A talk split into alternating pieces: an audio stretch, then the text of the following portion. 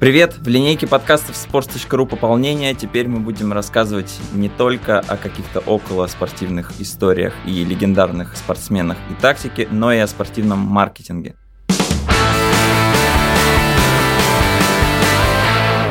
Делать это мы будем вместе с Мегафоном в подкасте Green Room. Вести его будет директор по новым медиа футбольного клуба «Зенит» Егор Крицан. Егор, привет! Привет! И я, шеф-редактор sports точка ru Влад Воронин. В первом выпуске мы поговорим про футбольные стадионы и то, как трансформируется их роль для болельщиков.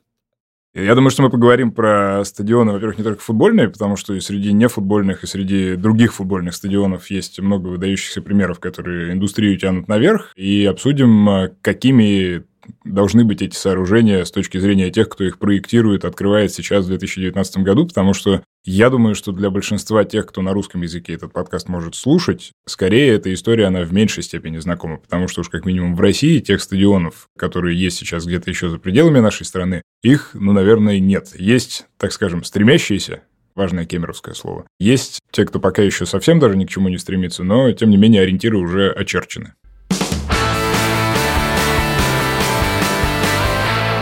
Начнем давай с того, что сейчас прошел ровно год после чемпионата мира. У нас много новых стадионов, и за этот год на самом деле мало что интересного на этих стадионах произошло. Выделяется, наверное, стадион «Газпром-арена», есть активности на стадионе «Спартака», и, возможно, в этот ряд где-то сбоку можно поставить Екатеринбург-арену, где в конце мая была ночь музеев, и люди хоть как-то вовлеклись в, в городские активности, и там были сказки Бажова под музыкальное и световое сопровождение внутри стадиона, то есть уже что-то новое.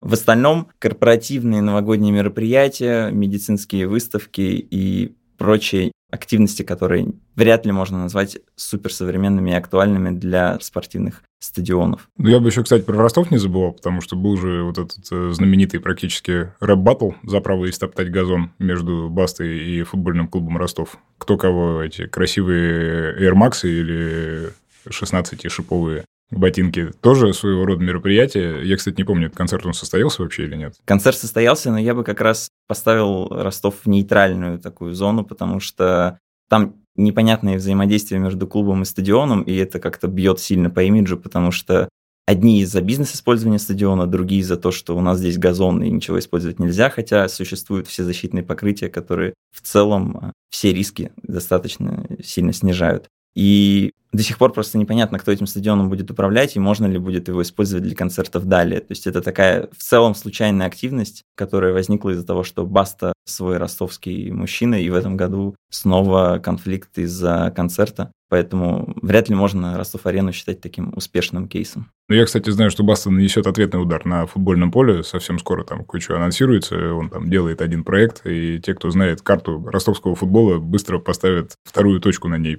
после футбольного клуба Ростов. Но не могу говорить никаких подробностей. То, о чем ты говоришь, это правильно можно назвать, наверное, заполняемость футбольной арены, потому что очевидно, что футбол везде играет. Да, вот что кроме футбола там еще происходит, наверное, не все пока, я думаю, даже живут в тех категориях, где, в принципе, такие вопросы задаются.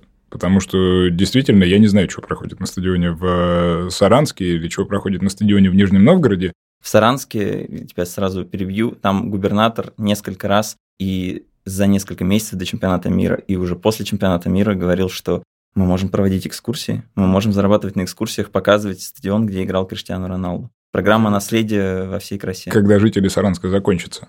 Там их немного. Ну, наверное, да, но тут к Саранску меньше всего вопросов в этой ситуации. Я думаю, что там трубы пониже, дым пожиже, и ожиданий, в общем, каких-то быть не должно было. Хотя тоже, наверное, какой-то бренд этого стадиона отдельный можно было придумать, тем более, что, в принципе, солнечный луч упал на Саранск в две тысячи восемнадцатом году, мне кажется, в первый раз за последние лет сто пятьдесят - двести, я не знаю, сколько лет тому городу. А если переноситься в мир вот этих вот более осмысленных сооружений. Ну, мне, конечно, проще говорить о «Зените». Не хочется сидеть и нахваливать здесь «Газпром-арену», хочется нахваливать всех. Нахваливать, может быть, «Газпром-арену» и не хочется, но если просто разложить активности за год и посмотреть на то, кто как развивается, все равно это объективно. «Газпром-арена» сейчас лидер среди спортивных стадионов в России. Если просто перечислить несколько таких крупных блоков, что там есть особенного, что отличает стадион от других. Например, «Зенит» сотрудничает с компанией эс эй пи, которая собирает большой массив данных об аудитории, которая пришла впервые на стадион, которая ходит периодически. Самой лояльной аудитории, которой можно делать глубокие предложения по части, например, атрибутики, по скидкам на билеты, узнавать, когда у человека день рождения, отправить ему индивидуальное письмо о том, что мы можем предоставить вам, например, там, пятнадцать процентов скидки на напиток на стадионе и так далее. Насколько я знаю, у клуба уже больше миллиона контактов в этой базе, и в целом клуб имеет представление об огромном массиве аудитории, который интересен спорт в городе, и он может как угодно эти данные использовать в своих целях, чтобы приглашать людей на стадион, чтобы вовлекать их внутри в активности и зарабатывать на это. Видишь, мы тут поменялись ролями с тобой, потому что ты рассказываешь, я могу только согласно кивать, потому что я, моя работа, она все-таки предполагает больше работу с контентом, но я так рамочно осведомлен о том, что действительно эти вещи делаются, и эс эй пи в России вообще далеко не то, что не все, а практически никто, по-моему, и не пользуется так целенаправленно. ка ха эл еще. И давно. Ну, ка ха эл, да. ка ха эл на уровне лиги, что на самом деле выгодно отличает ее на фоне эр пэ эл. Это, как мне кажется, это большой шаг вперед вообще в работе с аудиторией, собрать цифры и понять, что, что людям нужно. Да, но с этой точки зрения, возвращаясь в самое начало нашего разговора, да, просто чтобы объяснить, так как мы предполагаем, что большая часть людей, которые нас слушают, они не знакомы, скорее, с тем, что такое эс эй пи, все вот эти системы автоматизации, это штука, которая, если вкратце, позволяет, ну, как и, я не знаю, си эр эм в интернет-магазине, зацепиться крючком за человека, который так или иначе повзаимодействовал с клубом, магазином или чем-то еще, создать вот этот вот канал, а дальше по разным каналам, опять же, собирать о нем информацию, чтобы просто лучше понимать, что этот человек собой представляет, какие у него потребности, и, соответственно, под эти потребности подстраивать и предложения, которые футбольный клуб «Зенит» или любая другая организация, спортивная, неважно, может ему сделать. Понятно, что все, наверное, хотят видеть, как любимая команда побеждает, и, к сожалению, в этом случае эс эй пи бессилен, но во всем, что касается каких-то более коммерческих инициатив, если так можно назвать, да, тут, в общем и целом, большое пространство для творчества, и здесь сразу можно перенестись в дивный мир любого английского или испанского, где тоже это активно, еще не говорю про американские реальности, и просто один раз подписавшись на рассылку условную на сайте, не знаю, Атланта Брейвс, бейсбольные команды, утонуть в количестве имейлов и уведомлений и контекстной рекламы, которая у вас в Фейсбуке начнет вдруг внезапно всплывать. Поэтому это такой мощный инструмент, который, может быть, иногда принимает какие-то надоедливые формы для потребителей, но для организаций точно позволяет увидеть много, и особенно это круто воспринимается на контрасте с тем, что спортивные клубы, организации знали о своей аудитории, допустим, не знаю, двадцать-тридцать лет назад, да, когда этого всего вообще как сущности не было просто. То есть мы могли знать, что да, приходит двадцать, тридцать, сорок тысяч человек на стадион, много, вероятно, большая часть из них проживают там, в городе Санкт-Петербург или в городе Москва. Визуально как-то, наверное, можно было оценить, кого среди них больше по соцдему условному, мужчин, женщин, и, скорее всего, это было большинство мужчин. Сейчас меняются примерно все эти показатели, и круто, что, в общем, это можно видеть достаточно подробно, но тут никакого rocket science нет. Я думаю, что люди, которые в таком классическом маркетинге в каком-нибудь ритейле работают, они, конечно, смеются с наших слов, потому что это все их реальности там еще десять лет назад. Вот. Но спорт в этом смысле, он чуть-чуть более консервативен, наверное, и только подбирается пока к этим вещам. И опять же, возвращаясь сначала, в том числе потому, что появляются вот эти стадионы как сооружения, которые просто могут больше возможностей давать клубам что-то предлагать. Второй большой пункт из блока преимуществ «Газпром-арены» – это доставка еды и атрибутики на конкретное место болельщика на трибуне. Ну, тут я, давай сразу тебя перебью, скажу, что это, конечно, приятно называть это большим блоком, но, опять же, здесь ничего такого новаторского-то глобально нет, потому что эта история, она присутствует в жизни многих других стадионов за пределами России, опять же, точно. У нас это все действительно, по-моему, в этом сезоне, вот в прошедшем две тысячи восемнадцатом-девятнадцатом началось. Там есть пока какие-то небольшие ограничения, но я знаю, что, в общем, пром пока, может быть, такого существенного не было, и люди просто еще не привыкли к тому, что вообще такие опции, они доступны. Хотя, на мой вкус, достаточно классная история, когда тебе вообще можно развалиться в этом кресле и просто ничего не делать, тебе все принесут. Чтобы быть честными, такая же опция от той же компании есть на открытии арене.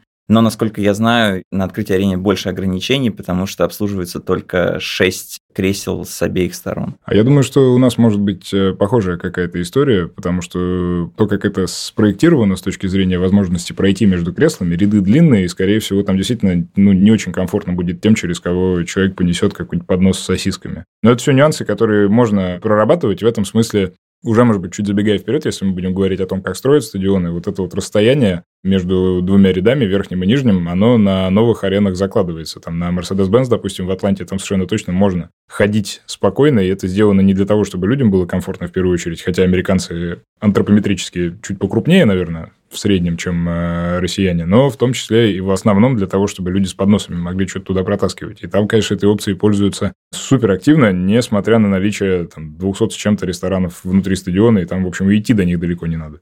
И атрибутика – это во многом заход на ситуативное использование, потому что просто представим ситуацию, Артём Дзюба делает дубль в матче Лиги Чемпионов, и можно человеку сказать, у нас есть целая линейка продуктов с личным брендом Артёма Дзюбы, с его игровым номером, пожалуйста, заказывай, через десять минут все это будет у тебя в руках. Это удобно и классно, но тут нужно оговориться, почему, например, это есть у Спартака, есть у Зенита, но нет, например, у Ростова. Потому что Ростову этот стадион не принадлежит, он им совершенно не управляет, а просто берет в аренду на три дня, даже на два дня, на день до матча и на день матча. И распахнуть все это окно возможностей достаточно сложно, потому что все это надо согласовывать с компанией, которая в каждодневном режиме стадионом управляет, а у многих клубов есть какая-то конфликтная история взаимоотношений, потому что не всегда они находят плотный контакт. Ростову можно пожелать договориться с теми, с кем надо договориться в этой ситуации, как и всем остальным, потому что опять же, ну, мы можем сейчас говорить о каких-то вещах, которые кому-то из русскоязычной аудитории, опять же, могут показаться какими-то слишком сложно сочиненными или еще что-то. На самом деле, это абсолютно коробочные решения, которые не требуют вообще подключения ни доставки еды на трибуну или еще чего-то. То есть, это все вполне себе реализуемо, и это абсолютно понятная последовательность действий, чтобы эти штуки воспроизвести. И третья история, которая выделяла «Газпром-арену» в сезоне восемнадцать девятнадцать по части спортивного маркетинга, это «Смотри плюс арена». В России до прошлого лета не было культуры массового просмотра выездных матчей, пока «Зенит» и его партнер «Мегафон» не придумали проект «Смотри плюс арена». «Зенит», воспользовавшись удобным случаем в Лиге Европы, когда команда проиграла ноль четыре в Минске и проводила ответный матч на стадионе «Петровский», тот день «Зенит» из-за дисквалификации арены должен был играть при пустых трибунах, и делать это на огромном новом стадионе в целом было бессмысленно. И «Зенит» играл на старом стадионе Петровский, а на новом организовал мероприятие для болельщиков. И Егор, как человек, работающий в клубе и вовлеченный в эти процессы, может рассказать чуть больше, чем я, поэтому... Да, но ты сказал, что не было культуры коллективных просмотров, а я сразу две тысячи второй год вспомнил, как на Манежной площади коллективно смотрели матч Япония-Россия. Знаменитый кейс, который помнит деды. История, она действительно, да, возникла перед вот этим вот ответным матчем и проигранным со счетом ноль четыре, и, честно говоря, надежд тогда, наверное, особо было немного на что-то, но все равно, в общем, сумма факторов так сложилась, что, да, матч перенесся на стадион Петровский, которому уже не привыкать было принимать игры при пустых трибунах, она там, по-моему, пятая или шестая была в истории, а на стадионе «Газпром-арена», на тот еще момент стадионе Санкт-Петербург, сделали вот эту вот прекрасную историю с коллективным просмотром де-факто домашнего матча, но, по сути, это было, я даже не знаю, как определить, выездной, домашний. Ну, короче говоря, футбол играли на Петровском острове, а смотрели на него на Крестовском буквально в двух километрах оттуда. С технической точки зрения все это выглядело как? Есть трибуна, напротив которой повесили огромный экран, тридцать два на восемнадцать метров. Собрали болельщиков, но сразу было понятно, так как уже приучили людей к тому, что на стадион «Газпром-арена» приходят не только посмотреть футбол, но и еще чего-то сделать, то к этому прибавились разнообразные развлечения, скажем так, во внутренних помещениях, плюс концерты каких-то приятных музыкантов, которые согласились бы в таком необычном формате выступить. Результаты совершенно прекрасные, и учитывая, что это абсолютно новая сущность такого рода, да, то, конечно, все кайфанули.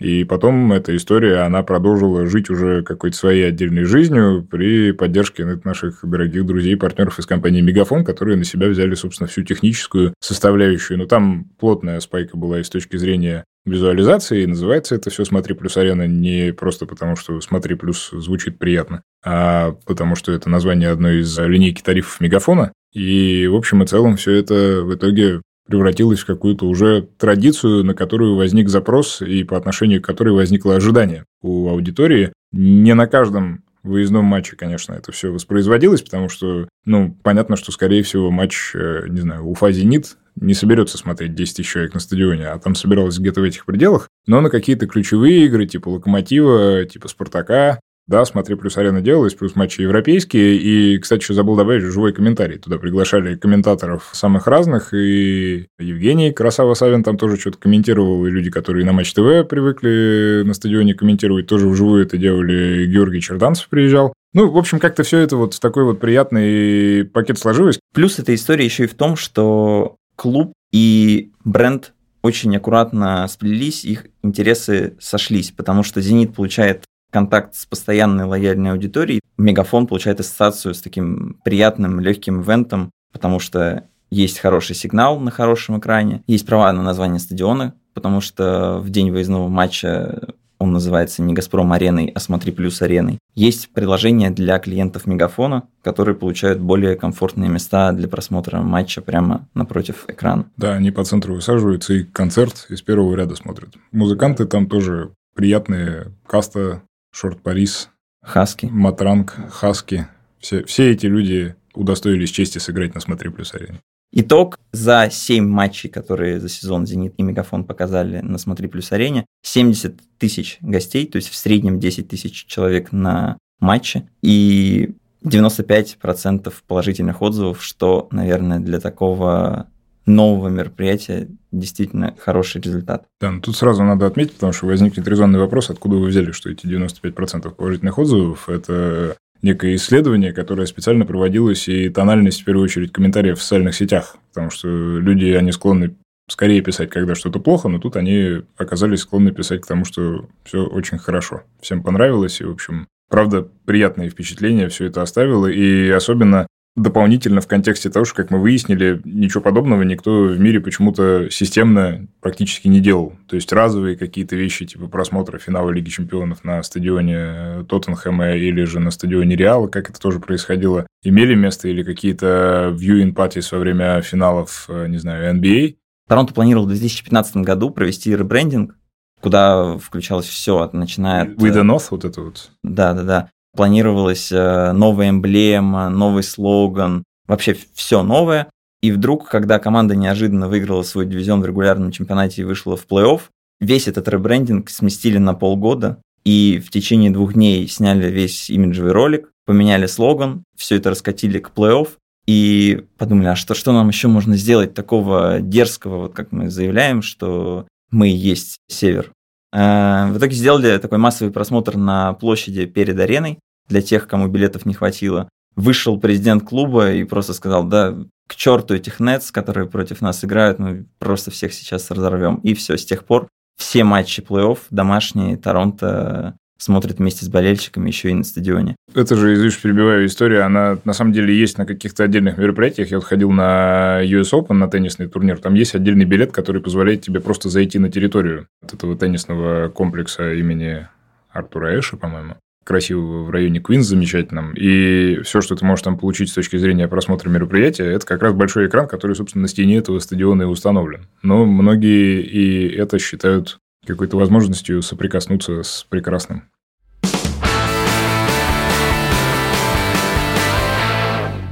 Важная история, которую нужно знать о Егоре Крицане. Он целый год провел в США, обучаясь в Колумбийском университете по программе спортивного менеджмента, и объездил много штатов, посмотрел много стадионов, начиная комплексом ю эс оупен и заканчивая, вероятно, главным спортивным стадионом современности мерседес бенц арена в Атланте. Егор, какой стадион ты можешь назвать лучшим в две тысячи девятнадцатом году вот по сумме факторов от работы с болельщиками до самой конструкции?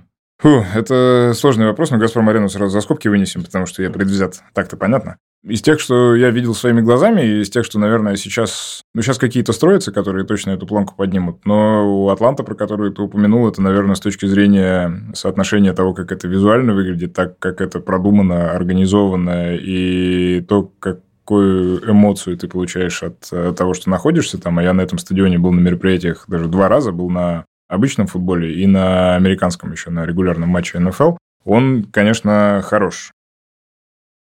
Давай просто расскажем путь болельщика на стадионе в Атланте. Что удивляет, что поражает, когда ты туда приходишь впервые. Важная деталь, на самом деле, что там постоянно играют два клуба, и изначально планировалось, что для футбольного, в европейском смысле, футбольного матча будут задействованы только два яруса, а третий будет закрываться такими специальными шторками, будут закрывать свободные места и уничтожать ощущение, что здесь происходит что-то ненужное. Будет полноценный... Ну, ощущение пустынности. Да, ощущение людей. Пустынности больше не будет. Но Атланта так активно развивается в эм эл эс, что это не понадобилось, и теперь все три яруса там постоянно забиваются.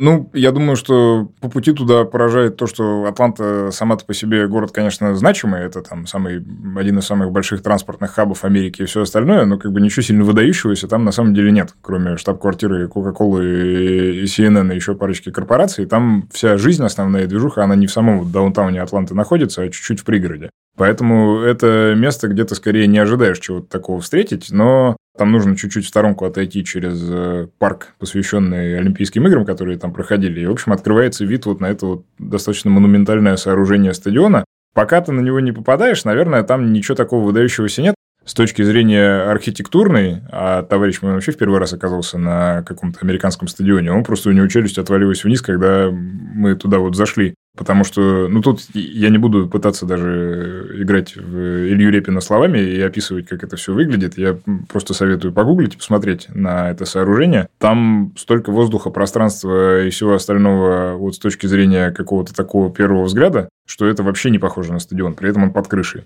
С другой стороны, напичканность разными точками притяжения какого-то коммерческого свойства, она там тоже, в общем, достаточно велика, потому что у них на все есть объяснение и есть разные идеи, которые они пытаются реализовывать. Вот, например, с точки зрения еды, у них один из принципов, насколько я помню, ни один ресторан не должен повторяться два раза. А вторая история, связанная с едой, заключается в том, что так как этот стадион обладает платиновым сертификатом лид, это такая отдельная американская штука, которая оценивает энергоэффективность и вот эту вот экологичность и все остальное. Один из принципов, который там закладывается, это максимизация использования локальных продуктов. И там, собственно, в основном представлены и еда, и напитки, которые там же в Атланте и производятся. Вот прям вот там же. И даже в рамках этого же лита они сделали на стадионе отдельный фруктовый сад, с которого собирают какие-то яблоки и, собственно, тут же их во что-то перерабатывают. Там в сидр или не знаю. Так что там все просто так вот как-то супер идейно, супер классно. И там совершенно... Я был там за два часа, по-моему, или даже что-то такое до начала мероприятия. Мне вообще не было скучно, потому что я ходил, пробовал просто все. Ну и, конечно, глазел. И что приятно людям, это стадион с самой дешевой едой во всем американском спорте. То есть они как-то нашли такую финансовую модель, которая позволяет им удерживать цену на хот-дог, по-моему, в два или три доллара, что, конечно, по сравнению с нью-йоркскими в среднем десятью за то же самое, это прям большая разница. И достаточно успешно все это реализует.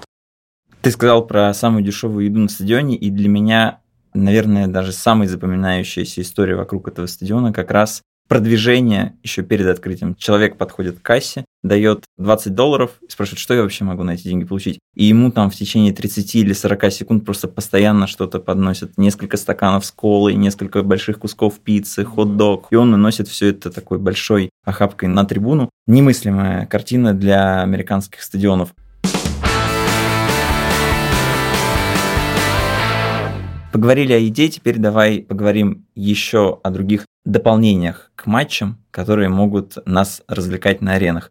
Из последнего, что мне очень понравилось в европейском футболе, это проект Нанта, который организовал квест на своем стадионе. Люди, совершенно не обязательно болельщики, просто какие-то случайные жители города или туристы приезжают на стадион, их запирают в раздевалке, им не нужно разбираться в футболе, но по каким-то околофутбольным вещицам, типа тактической доски, футболок и гетер, например, они могут найти отгадку к тому, как же им выбраться из раздевалки и выйти на зеленое поле. Круто. Я ни разу в жизни просто не был на квесте, я, наверное, последний такой остался. Но звучит это классно, учитывая, что у Нанта, по-моему, там какой-то не очень выдающийся стадион. Там у Ниццы, да? Или это стадион был на чемпионате Европы? Нет, Нант не был. И... Ну, во Франции, на самом деле, вообще отдельная дискуссия вокруг стадионов Евро две тысячи шестнадцать, потому что все уверены, что стадионы отстали уже от жизни. И в целом, наверное, это правда, потому что в тот момент, когда Франция получила право на проведение Евро, когда она готовилась, были совершенно другие требования к стадионам. То есть это не какая-то беспощадная глупость проектировщиков, а ну вот просто такие реалии, что за десять лет слишком сильно индустрия изменилась. И вот болельщики должны выйти на поле в Нанте. Т- такой же проект был у ПСЖ, он был посвящен Рождеству, насколько я помню, там во время праздников можно было тоже выбираться из раздевалки, ходить по, по трибунным помещениям и искать... Это готовые опции для «Газпром-арены», у нас не надо даже ничего строить, просто можно человека в подвал опустить на нулевой этаж, сказать, ищи выход. И, в общем и целом, это уже будет квест. Что тебе запомнилось вот такое развлекательное, не чисто спортивное, не чисто футбольное из последнего времени?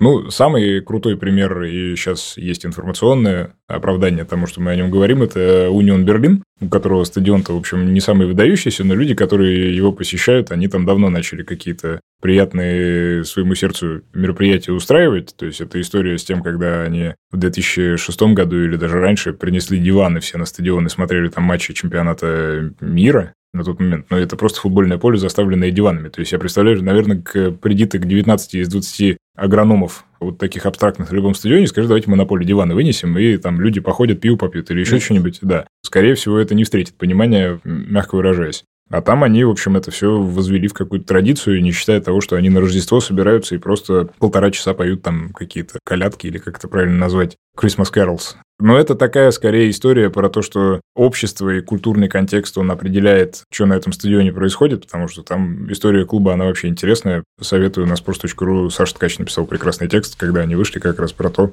что, собственно говоря, этот клуб собой представляет. Из американских традиций, скорее всего, будет в сторону каких-то спортивных мероприятий, потому что стадионы, особенно современные, они такие convertible. Там можно менять и количество мест на трибунах, там тряпками завешивать или еще что-то. И главное, что саму поляну тоже можно менять. Поэтому там могут проходить, вот как на стадионе, где Jets и Giants играют в MetLife в Нью-Йорке. Там может быть американский футбол, там через неделю там будет гонка на этих монстр-траках с огромными колесами, еще через неделю там будет родео. То есть, они себя вообще не привязывают к одному спорту, и там, кто деньги приносит и готов что-то делать, то, то они и проводят. Но там, наверное, просто они чуть масштабнее на это смотрят, чем квесты. Квесты тоже при желании можно сделать, и даже свадьбу можно провести. Но вот как-то все больше какие-то глобальные мероприятия, такие, которые позволят это заполнять в максимальном объеме, их интересуют. Поэтому это круто. Я надеюсь, что и квесты у нас появятся. Но если гонки на этих больших грузовиках до России доедут, будет вообще прекрасно. Мы уже касались темы приложений, и в целом это важная опция для всех современных стадионов, потому что люди не могут смотреть только на поле, им в любом случае нужен второй экран, который сопровождает просмотр и либо развлекает, либо объясняет, что вообще сейчас происходит. Насколько я помню, вы в «Зените» обновляли приложение, в том числе после того, как ты прошел от метро до стадиона и понял, что людям нечего делать всю эту дорогу, и их нужно эти пятнадцать или двадцать минут, которое время занимает дорога, чем-то развлекать, чтобы им было куда посмотреть, помимо ленты Инстаграма, и чтобы все это было связано, конечно, с клубом. Ну, мы не с этим умыслом приложение обновляли, и, в общем, там продолжаются какие-то мысли в эту сторону, потому что приложение наше есть куда дорабатывать, и обновилось оно уже достаточно давно. Хотелось бы нам, как спорт точка ру, в таком же режиме жить, но мы не медиакомпания, к сожалению, не, не обладаем теми же возможностями в этом смысле. В целом, если говорить о стадионных приложениях, то тут, наверное, направления основные, в которые все движется, они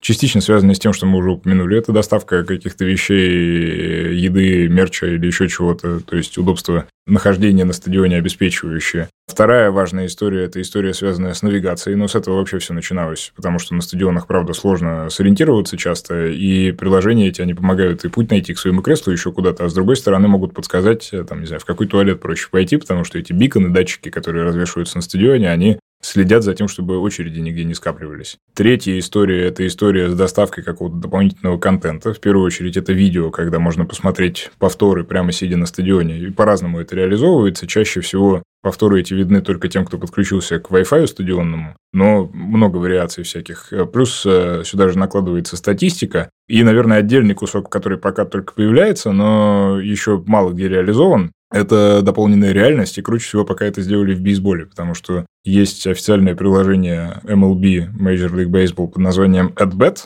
и оно, собственно, уже позволяет навести телефон на бейсбольный треугольник и увидеть какую-то дополнительную статистику прямо вот на ходу, когда все это происходит. И это, конечно, выглядит прям запредельно круто. И я думаю, что все в эту сторону так или иначе будут двигаться, но футбол, я вот не уверен, что он там окажется. Но с точки зрения развлекухи какой-то для людей вполне себе.